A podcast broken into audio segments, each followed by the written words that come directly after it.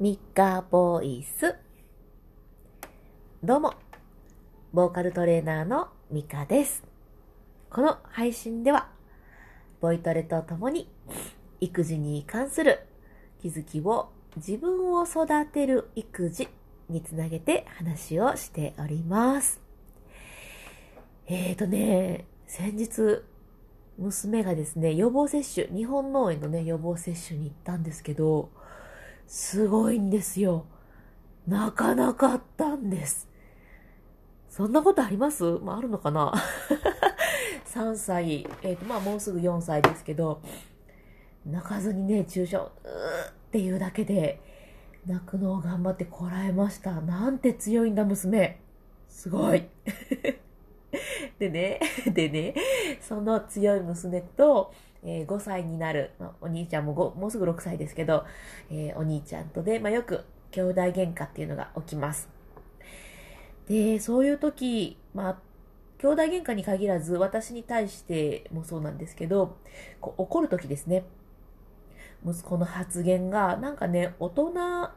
の口ぶりを真似している感じがするんですよね。うん、なんか、私とか、まあ、妹に対して、何回言えばわかるんとかね、こう、言葉を投げつけるようにこう、言ってくるんですね。結構ね、怖いです。5歳でもね、結構もう起きて、うわーっていう風に、もう吠えるように怒るんですけれども、うーん、なんかね、先日も話をした、彼の心の中にあるコップがこう溢れて、溢れてしまう、溢れかえ、溢れてしまうような気がしています。ので今の彼の気持ちは結構ね、ちょっと繊細な時期なのかななんて思っているんですね。で、やっぱり喧嘩とか起きると、ついね、泣いてる方、まあ妹ですよね、泣いてる娘のことを抱きしめてしまいがちなんですけれども、えーこの時はね、怒っているお兄ちゃんにおいでっていうふうに言ってみました。でどうしてもね、こう、あーって怒鳴ってる方と、えーって泣いてる方がいたらね、やっぱりね、その、こっちとしても怒鳴ってる方に対して、あーよしよし、そんな怒らんでいいよ、みたいな気持ちにはなれないんですよね。そんな言い方せんでもいいやん、みたいな風に思ったりとかね、泣いてる方に、あよしよしってしてしまうんですけれども、うん、きっとね、うん特に今の息子はそういう時期なのかななんて思ってい,、うん、いるので、お兄ちゃんに対しておいでっていうふうに、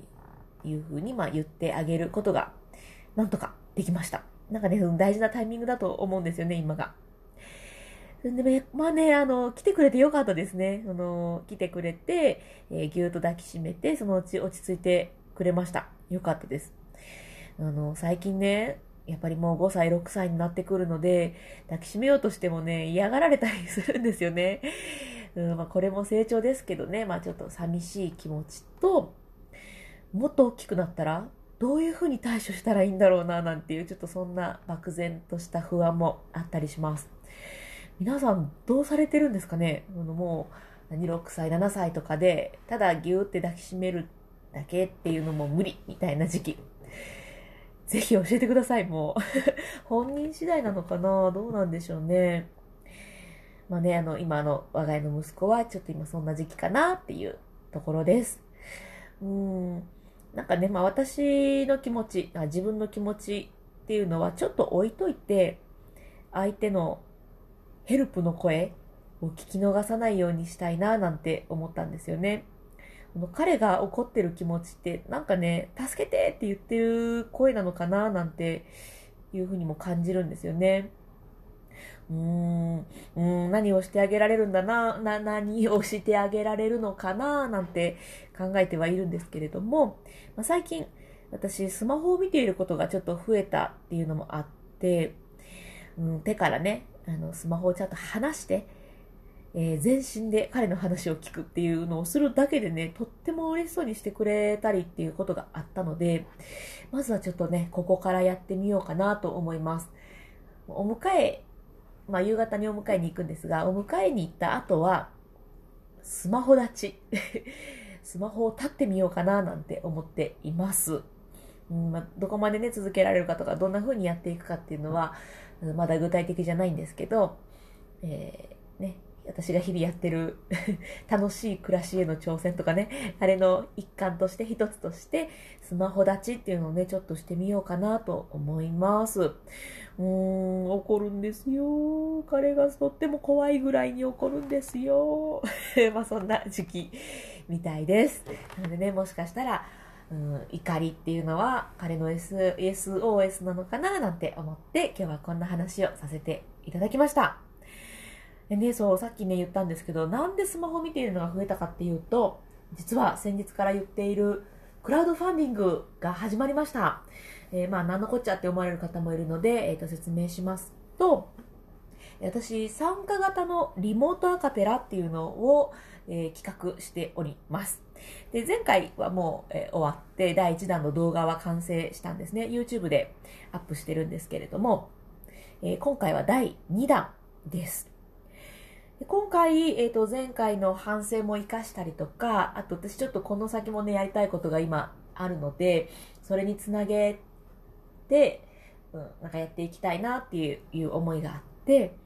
ちょっと挑戦しようと思っています。てか、まあ、挑戦しております。でそれが、まあ、クラウドファンディングなんですけど、えっと、はい。どう言ったらいいかな。まあ、クラウドファンディング私、あんまりね、したことはないというか、今回初挑戦なので、うん、どうなっていくかなっていう、これももう実験、実験なんですけど、え、まずは、えー、そのリモートアカペラに参加する、一緒に歌いましょうっていう、えー、まあ、件ですかね。と、えまあ、クラウドファンディングなので、まあ、支援する件みたいなのを2つ、合計で3つ作って、今アップしております。えー、ぜひね、あ、アカペラちょっと面白そうじゃんとか思ってくださった方は、えー、チェックしていただきたいななんて思っております。私のプロフィールのところにね、このアカペラ制作の裏側っていうノートのページのリンク貼ってあるので、そこからね、覗いていただけたら、まあ、どんなことをしてるんだろうっていうのがもう少しわかるかな、見えると思います。で、えっ、ー、と、受付が始まって、えっ、ー、と、今日で4日目かな ?4 日目です。で、限定20名で、あの、歌おうと思っているので、えー、月末のね、28、29かが締め切りになっております。ぜひね、お早めに、えっ、ー、と、参加券をゲットしていただけたら、えっ、ー、と、確実に一緒に参加していただけると思います。20名超えちゃうとね、ちょっともう、私も てんやわんやになってしまうので、えー、限定20名とさせていただいております。ぜひね、一緒に歌、歌いたいなって思ってくださる方がいたら嬉しいななんて思っております。はい、そう、そんなこんなでね、スマホチェックとかしてしまってたんですが、夕方からはスマホ触らないように頑張るぞ はい、ということで、ボイトレ入っていきましょう。えーと、ちょっとごめんなさいね。もう花粉症で鼻がズルズルでお聞き苦しいかと思うんですけれども、どうぞご勘弁を。え今日はですね、えー、あ、歌は後にしよう。今日先に声出ししましょうかね。えー、っと、今日はこの歌ダリラリラの音階でやっていきます。そうだなラーにしましょうか。ラララララです。えっ、ー、と、音がね、今これドミソミドの音なんです。ドレミファソのレとファを抜いた状態ですね。音がぴょこぴょこと少し飛んでいる状態なので、ラララララついね、ララララっていう風にこう、なーって持ち上げてしまいたくなると思うんですけど、持ち上げないように、ラララララっていう風にポポポンって音を当てあげ、あ、わさささ、すいません。当ててあげられるように意識してもらえたら、えーいいんじゃないかななんて思います。じゃあ、やっていきましょう。あ、そうだ。説明しないとね。私、ボイトレって書いてますけれども、ここはもうあくまで声出しという気持ちで、えー、自分ができる範囲でやってください。無理に負担をかけて声出さないように気をつけてくださいね。えー、低すぎるなーっていうところはやらない。高すぎるなーっていうところもやらない。出しやすいところで一緒に声出していきましょう。ラララララこの音からいきます。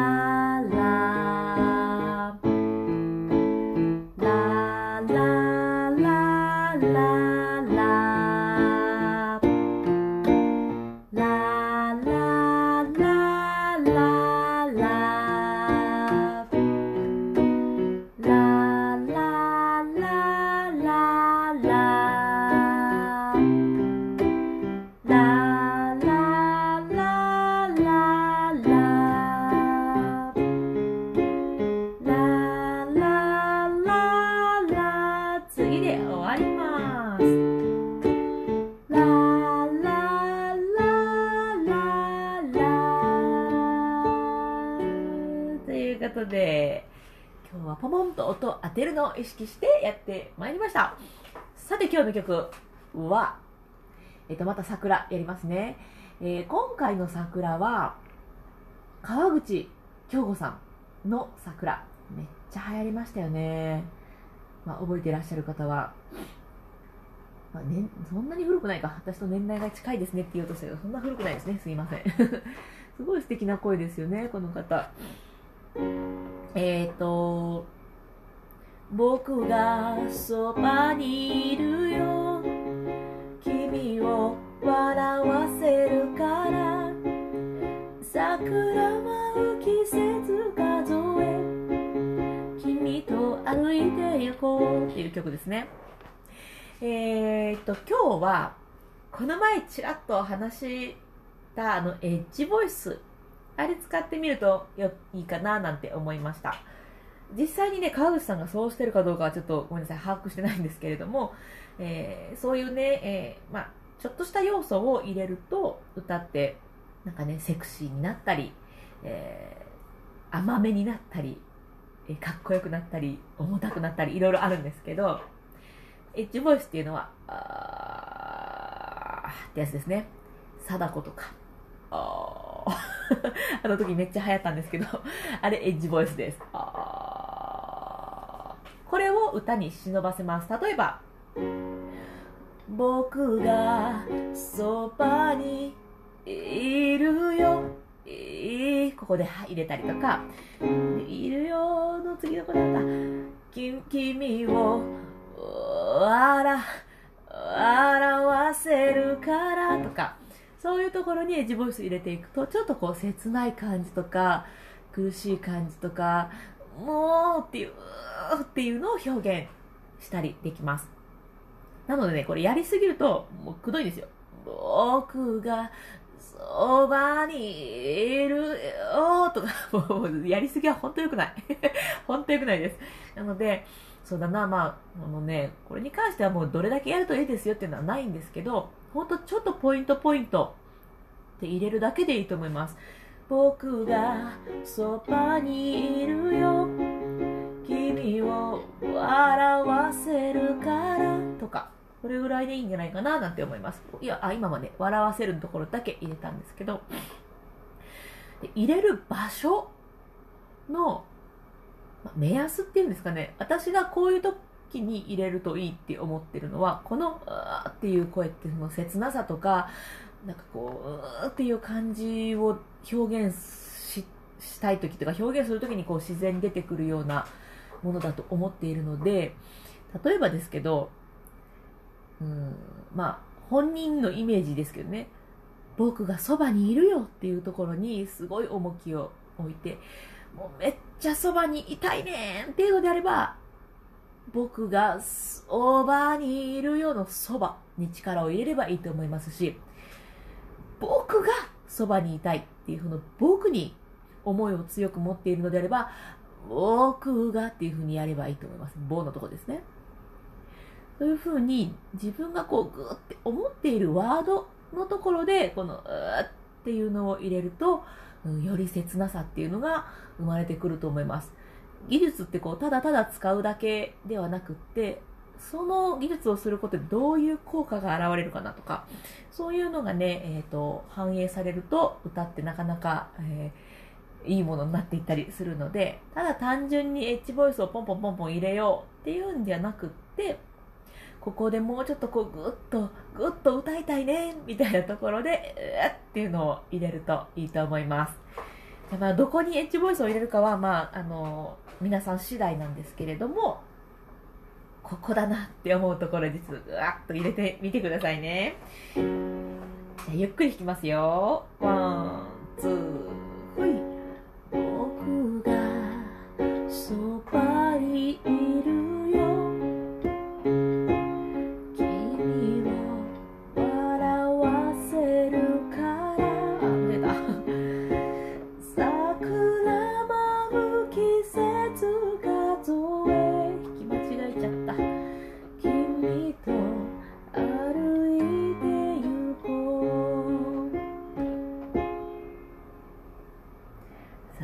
さあ、あなたは一体どこにグッと入れたかったですか？もしくは、いや、この曲別に全部っていうのを入れたくないなっていうのももちろんありだと思います。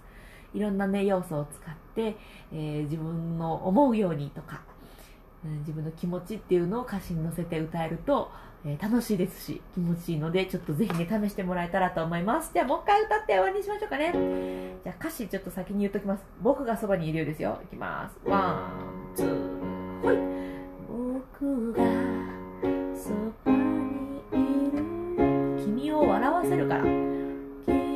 を笑わせるから。桜舞う季節数え。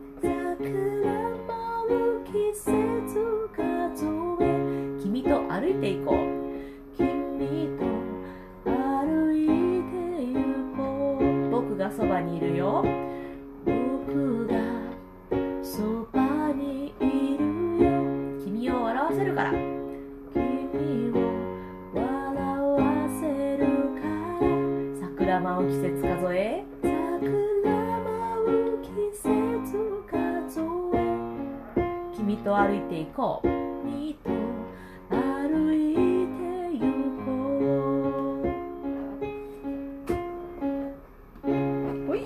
からまあ A メロがバーッと始まっていくんですけどね。はい、エッジボイス。っていうのを、えー、いつ使うのか、なんで使うのか、どういう時に使うのか、その辺を意識して歌えたらまた面白いと思います。はい、ということで、よいしょ。よっと。あ、スタンド FM を聞きながら、ありがとうございます。アップビートさんありがとうございます。へへへ、嬉しい。えそして、デュンさん、ありがとうございます。これ何のアイコンだろうなんかちょっと面白いですね。ありがとうございます。はい、ということで今日もボイトレと育児の話してまいりました。今はね、ちょっと我が息子が、うん、なんとなくですけれども大事な時期なんじゃないかなと思うので、えー、彼の怒りをね、そのまま、なんでそんな言うねんとかいうふうに返さずに、SOS かもしれないっていうふうに、えー、捉えてね、うん、過ごしてみたいなっていうのと、まあ、そういうのを見逃さないためにもっていうのもありますけど、まあ、もしかしたら彼はもっと僕のこと見てって思っているのかもしれないなって思うので、えー、夕方のスマホ立ち。スマホを触らない、見ない、使わない、一緒かっていうのをちょっと過ごしてみようかななんて思っております。はい、えっと、今日ね、話の中に出てきた、えー、なんだっけ、あの、楽しい暮らしの話とか、あと何言ったっけな。うん、まあ私がいろいろ挑戦してるとかいうのは、またアーカイブ見てもらえたら、まあ、どっかで、どっかでね、いつその話したかまでちょっと覚えてないんですけど、えー、出てくると思うので、またよかったら聞いていただけたらと思います。私が子育てでいろいろ挑戦したりね、えー、あ、これ結構いいなとかいうのをここでシェアさせていただいております。